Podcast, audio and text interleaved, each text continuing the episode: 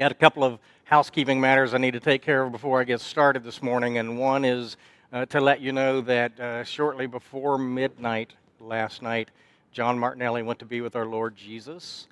Uh, the family was all gathered. Please continue to keep Anne and, and all the Martinelli family in your prayers uh, at this time. Um, also, today is the 17th anniversary for Steve Jones being the preaching minister here at Vero Christian Church. Now, he's on vacation today, um, but next time you see him, let him know how much you appreciate uh, him putting up with all of us for 17 years, or maybe it's us putting up with him. I, I don't know. Whatever that might be. So, uh, but let him know, man. We are we're so excited that uh, he's been with us as our preaching minister for 17 years. But he's on vacation today, as I say, and as usually happens when he goes on vacation and I'm up to preach, then uh, I woke up yesterday with a sore throat, scratchy and nasty, and so I went to a walk-in clinic. They said you're not contagious, you just got a sore throat, and so try to deal with it. So. Some of you are like, well, you always sound like this when you preach, but you know, that's that's probably true. But you are stuck with me today. Sorry about that. so, so when when we were first getting started with our family, we lived on Cheer Street in Ashland, Kentucky. And yes, it was a cheerful place to raise a family. And em- Emily and Ian were both born right after we uh, had moved on to Cheer Street. Like we moved there, and, and then within two years, you know, we had two kids because they were 13 months apart. And so apparently it was a really cheerful place uh, to start a family as well. But in the spring of the year, when Elliot was five or six years old, he marched himself down the street to our neighbors, the Greens, um, because he had a very important announcement that he needed to share with them he asked them, Hey, have you heard the good news? Now, John and Barb are going, Oh, he's going to spill the beans on Blount baby number four. No, no, no, no, no, no, no. That's not what the good news was. We'd taken care of matters, so there wasn't going to be a Blount baby number four. But, but it was, like I say, it was the spring of the year. And so Elliot said, No, no, no, that's not it. Jesus has risen from the grave. Now, like I said, it was the spring of the year. We were going into Easter, and this was on Elliot's mind. But even at the age of five or six, Elliot was our little evangelist. Is it any wonder that he is now the preaching minister at Swiss Cove Christian Church up near Jacksonville? But he was not afraid to proclaim the gospel to anyone who would listen, and some who didn't want to, probably. Many of us fear the thought of sharing the gospel with others. We don't feel equipped. We don't know even where to start in the process. We're afraid we're going to say the wrong thing, or worse yet, get asked a question we don't know the answer to. But we know we're supposed to tell others about Jesus. We just can't seem to get the words out. We may wish that we were as bold as Elliot at age five or six back in the neighborhood, but we aren't. Many of us don't know where to start. We just, we just don't. We understand that it's our mission as followers of Christ to make disciples. But how do we go about that? I mean, what what are we supposed to do? And then some meddling preacher comes along and says, the one thing that will matter 100 years from now is your relationship with Jesus. And the same holds true for everyone you meet daily. The one thing that will matter 100 years from now is your relationship with Jesus. And the same holds true for everyone you meet daily. then that meddling preacher goes on to say Did you know that 84% of the decisions for Christ come before a child reaches the age of 19? I mean, check out this chart from ministrytochildren.com. and you can see that 36.8% of those decisions for Christ come between the ages of 12 and 19. So those teenage years are very, very important. Now the sweat's beginning to pour from some of us. And then that meddling preacher goes on to say, and you know who the number one influence on our children for a decision for Christ is? Parents. Zap! right between the eyes, right? Christ commands us to make disciples. So, what are we to do? We don't feel adequately equipped. We're too afraid to get started, or worse yet, we're just kind of satisfied with the status quo and we're just going to kind of leave it alone. So, we're not sharing the gospel with others, much less leading our children to Christ. But God has placed us as parents in the position to be the number one influence in the lives of our kids. And if we get in the habit of making disciples of Jesus in our home, we can apply many of these same strategies to others as well. Now, I realize there are some of us in this room that are like, well, my kids have already left the house. Is it, is it too late for me? No, it's not too late. Because I believe these principles apply to every relationship that we have. So, we got to figure out a way to solve this dilemma that we're in about I don't know even know where to start. So, let's go to God's word for answers in that regard. Turn with me in your Bibles to Deuteronomy chapter 6 verses 4 through 9. Deuteronomy chapter 6 verses 4 through 9. We'll be reading the Shema this morning. I'll have the words up here on the screen for you as well. Listen, O Israel, the Lord is our God, the Lord alone. And you must love the Lord your God with all your heart, all your soul, all your strength. And you must commit yourselves wholeheartedly to these commands that I am giving you today. Repeat them again and again to your children. Talk about them when you are at home, and when you're on the road, and when you're going to bed, and when you're getting up. Tie them to your ha- hands and wear them on the forehead as reminders. Write them on the doorpost of your house and on your gates. Now, the Shema, that's what we just read, that's what it's called. That's the centerpiece of the daily morning and evening prayers, and it is considered by many people to be the most essential prayer in all of Judaism. This prayer was repeated twice daily as a constant reminder to parents that they were to make disciples of their children. And putting these principles into practice can help us not only make disciples of our children, but help us in every relationship that we have. Because in this prayer, we are instructed to make talking about God a natural part of any conversation. We're also instructed to set aside purposefully sometimes to specifically talk about God.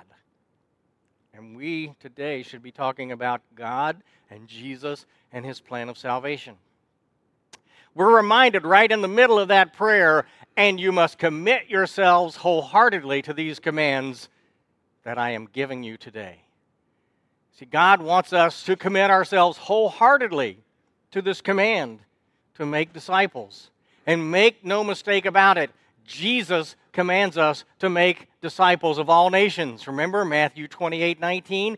Go and make disciples. Well, we need to start in our own households and then move out from there. We need to spend time in God's Word in family devotions. We need to get caught by our kids, our grandkids, our nieces, nephews, whoever is in that sphere of influence. We need to get caught spending time in private devotion time and prayer. We need to model that behavior. How can we expect others to emulate that behavior if we're not modeling that for them? And how can we claim to follow God if we're not spending time in His Word and we're not obeying His commands. When you come together uh, in the afternoon, in the evening for the evening meal, I believe that evening meal together should be a requirement in families. Peggy and I are not perfect parents by any stretch of the imagination. You can check with any of our kids, they'll be happy to confirm that for you. But there's one thing that we did that I think was was probably about as good as anything that we could have done. We insisted on family dinner time together every day. No exceptions. You were not allowed to miss family dinner Now, sometimes dinner might have been at 4:30 in the afternoon. Sometimes it might have been at 7:30 at night. Just depended on the crazy schedule that we were in the middle of with three kids and trying to juggle everything. But every day, everyone in the family knew tonight's dinner is going to be at this time. And you were expected to be there, no excuses. As our kids grew older, we found that not only did we have our kids there, but it was not unusual for the door to open about dinner time and some of their friends come in. All right, honey, put a little more water on the soup because we got a few extra mouths we're going to feed tonight. And that was fine. Why did their friends come and join us for dinner? Because they weren't getting that at their house. Because the evening meal is a great time to reflect back on the day, to celebrate the things that God has done for us through the day, or to lament that which has set us back, and to encourage one another to take that next step in their faith journey. So, family dinner time together, I believe, is, is crucial. Again, some of us are like, yeah, but my kids are already out of the house. Okay, have family time with who's in your house. And I bet you'll find out that every now and then somebody's going to show up just to hang out, see what's going on. So do that. I think bedtime is another great disciple making time. That's a time when you can look back over the day again. You can sing praises to God. You can remind your children that God is watching over them as they sleep. The psalmist reminds us, In peace I will lie down and sleep, for you alone, Lord, make me dwell in safety. Now, if you haven't established habits like this already, it's not too late. Go ahead and start it now. It's okay. I, in preparation for this message, I created a daily schedule because uh, I'm a visual learner. I need to take a look at things. So I, I took a schedule and, and, fixed it out for the week, you know, and uh, with time blocks, all that kind of stuff. I've made this resource available on the resource page on our website.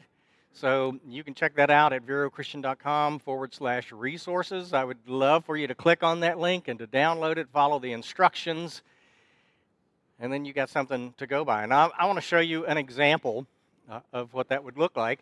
Okay, it's a color coded schedule, and you'll see I got sleep color coded in gray. I think that's a very important one. The older I get, the more I want of that. Um, but the color there are colors for each of the different activities here uh, church and youth group, school, extracurricular activities, home, meals, talking about the day, etc. There's a different color for family devotions, screen time, hanging with friends, work, all of those things. And this is just this typical week. This is what a typical week looks like for me. Not for me, but for us. So you can take a look at that. Now, like I say, I'm a visual learner, and I can look at that and go, man, I, I don't have any family devotion times in there. I got to figure out a time when I can move something around. Or, man, my kids are spending an awful lot of screen time. Maybe we need to, to work some devotion times in some of that, you know, whatever it might be. I pray that this will be a useful tool to help you in your next step in making disciples in your household. And then I want to share a few steps uh, that I gathered from a resource on the internet, because, you know, if it's on the internet, it must be true. this one, this one is, however, it's called uh, the website's called "A Mother Far from Home." Here's a couple of things they have to say. Pardon me. Be transparent about your faith. Just going to church and praying before bedtime will more than likely not be enough of an example for our children. Do we pray in front of them? Do we share our own struggles or trials or tests of faith? And then be willing to answer or investigate their hard questions. We can't be scared to talk about these things if we don't have the answers. In fact, these are valuable opportunities for the family to draw near to God. Now, I, I want to throw in my personal aside to this. Uh, I tell people all the time when they say, man, I'm afraid somebody's going to ask a question I don't have the answer to. I'll say, that's fine. I'll, you want me to tell you the answer? Sure. The answer is, I don't know. Now, that's not the whole answer. The rest of the answer is, but let's find out together. And then you investigate, like they have suggested here on the website. Investigate. Go to somebody who's further along in their faith journey than you are, whom you respect. Ask them the question. Look it up in, in books of respected authors. Maybe you even are going to check out some Bible commentaries, whatever it might be. If you can investigate together, that's all the better. But even if you can't, you investigate and then you come back to them and show them, hey, here's what I found in answer to your question. Because I think in doing so, you give God the chance to shine. And that leads us to the next point from a mother far from home. Give, it, give God a fighting chance to shine. Spending time in prayer together as a family and encouraging children to pray for their needs and for the needs of others is a good place to see God work. Now, God doesn't give us what we want all the time, but if our children are actively and consistently praying, I believe they will learn to recognize God at work in their own lives. We must encourage our children to pray themselves. And again, Steve just finished up a sermon series on the power and the importance of prayer. If you missed any or all of those, go to our website at verochristian.com slash sermons, and you can go into the archives and you can watch them or listen to them uh, from there. Then finally, from a mother far from home, it says, encourage journeys of faith.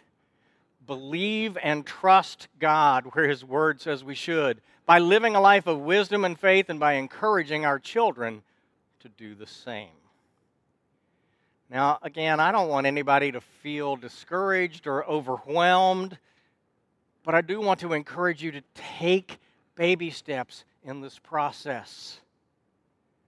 But at the same time, let me urge you to be intentional because your children's and your friends and your neighbors' eternal destiny is at stake. Knowing and obeying Jesus is the one thing that matters for all of eternity. So, a good place to start for all of us is by following the Shema. Maybe we should read that at least once a day, every day. So let's take a look at it again. Deuteronomy chapter 6, verses 4 through 9. Listen, O Israel, the Lord is our God, the Lord alone. And you must love the Lord your God with all your heart, all your soul, and all your strength. And you must commit yourselves wholeheartedly to these commands that I am giving you today. Repeat them again and again to your children. Talk about them when you're on the road, or when you're at home, when uh, you're going to bed, and when you're getting up. Tie them to your hands and wear them on your foreheads as reminders. Write them on the doorpost of your house and on your gates. Brothers and sisters, we need to write it down and put it into practice. And we need to take advantage of opportunities that are provided for us to get in the habit of having these natural conversations about God. Vero Christian Church offers a life group specifically for parents of young kids. They're meeting right now, right over here. Their children can be in VCC Kids, and they are meeting to encourage one another. We also, last week, started a life group for parents of teenagers. Coincidentally, that happens to meet Sundays at 6 p.m. While the students are meeting over here in VCC Students, then we got the parents meeting over on this side of the building in room E6, which is where the other parent room is, because it's the parent and small group uh, room. And we meet to encourage each other. Both of these groups are specifically aimed at parents with kids in these age ranges to kind of help you navigate what's going on. Now, we also have life groups for adults of all ages and all stages of life. And all of these groups are designed to help you to draw closer to one another and to draw closer to God. They're designed to help you become more at ease and better equipped to have those natural conversations about God and about Jesus and about salvation. You can check out our group offerings at verochristian.com forward slash groups. They are all open. They're all open. You're welcome to join us. We encourage you to do that. Now, as our evangelist son Elliot says, if you're not making disciples, are you really following Jesus? After all, followers of Jesus are committed to his mission, and his mission is quite simple to make disciples. That begins with a simple, everyday conversations within the context of your relationships. So look for opportunities for those conversations, not because people are a project that you're supposed to take care of, but because Jesus loves them and he doesn't want anyone to perish. Now, to be sure, you need to know how to be saved in order to have some of these conversations properly. And the Bible teaches that in order to be saved, you need to hear God's word and believe it. And upon believing that Jesus is the Christ, the Son of the living God, the response is repentance. And repentance is turning away from sin and turning towards God. Then you confess that Jesus is your Lord. That means He's the boss of you.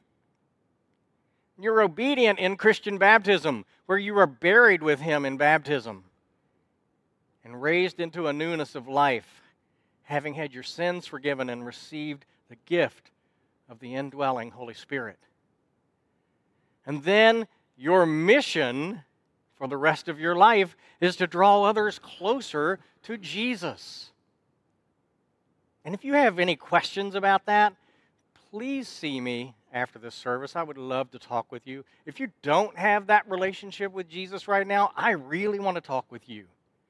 Because today is the day we need to take care of business you're watching online or checking out the podcast later on in the week, please email me at hello at verochristian.com because I'd love to continue the conversation with you as well. For all of us, it's decision time. Here's the decision I'm praying for. We will intentionally pass this along to our children and to everyone within our sphere of influence.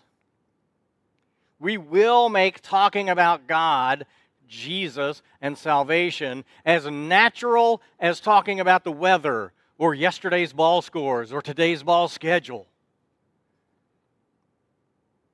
More than a decade ago, magician Penn Jillette was talking about folks who had been trying to proselytize. That's a big word for you know sharing the gospel, basically. And there had been some people that, that had wanted to share the gospel with him, and he knew about them, but they kind of backed off because they were intimidated, they were too shy, whatever. And Penn an atheist, said, How much do you have to hate someone if you believe that everlasting life is possible and not tell them that? How much do you have to hate someone if you believe that everlasting life is possible and not tell them that? Oh, Man, those words sting. Sadly, Jillette is still an atheist to this day. I would ask that you would join me in praying that he has a change of heart, that God will send the right person to say the right thing for him to help him to make that decision. If you believe that being a disciple of Jesus is the only way to eternal life with God the Father, how much do you have to hate someone to not tell them that? If you're not making disciples, are you really following Jesus? If you believe that everlasting life is possible, then today is the day to get started on obedience to the command to make disciples within your household and within your general sphere of influence, both. Because, brothers and sisters, the one thing that will matter 100 years from now is your relationship with Jesus. And the same holds true for everyone you meet daily. Let's pray. Our Father and our God, thank you so much. Thank you for your Son, Jesus. Thank you for the opportunity that we have on a regular basis to love people the way you love, to share the good news of the gospel of Jesus Christ. Father, may we start within our own homes. May we spread that to our general sphere of influence. Give us the words to say. Help us, Father, not to give in to fear or intimidation, but to be willing to be like Elliot at age five or six and boldly proclaim to anyone who will hear Have you heard the good news? Jesus has risen from the grave. We ask this all in Jesus' name.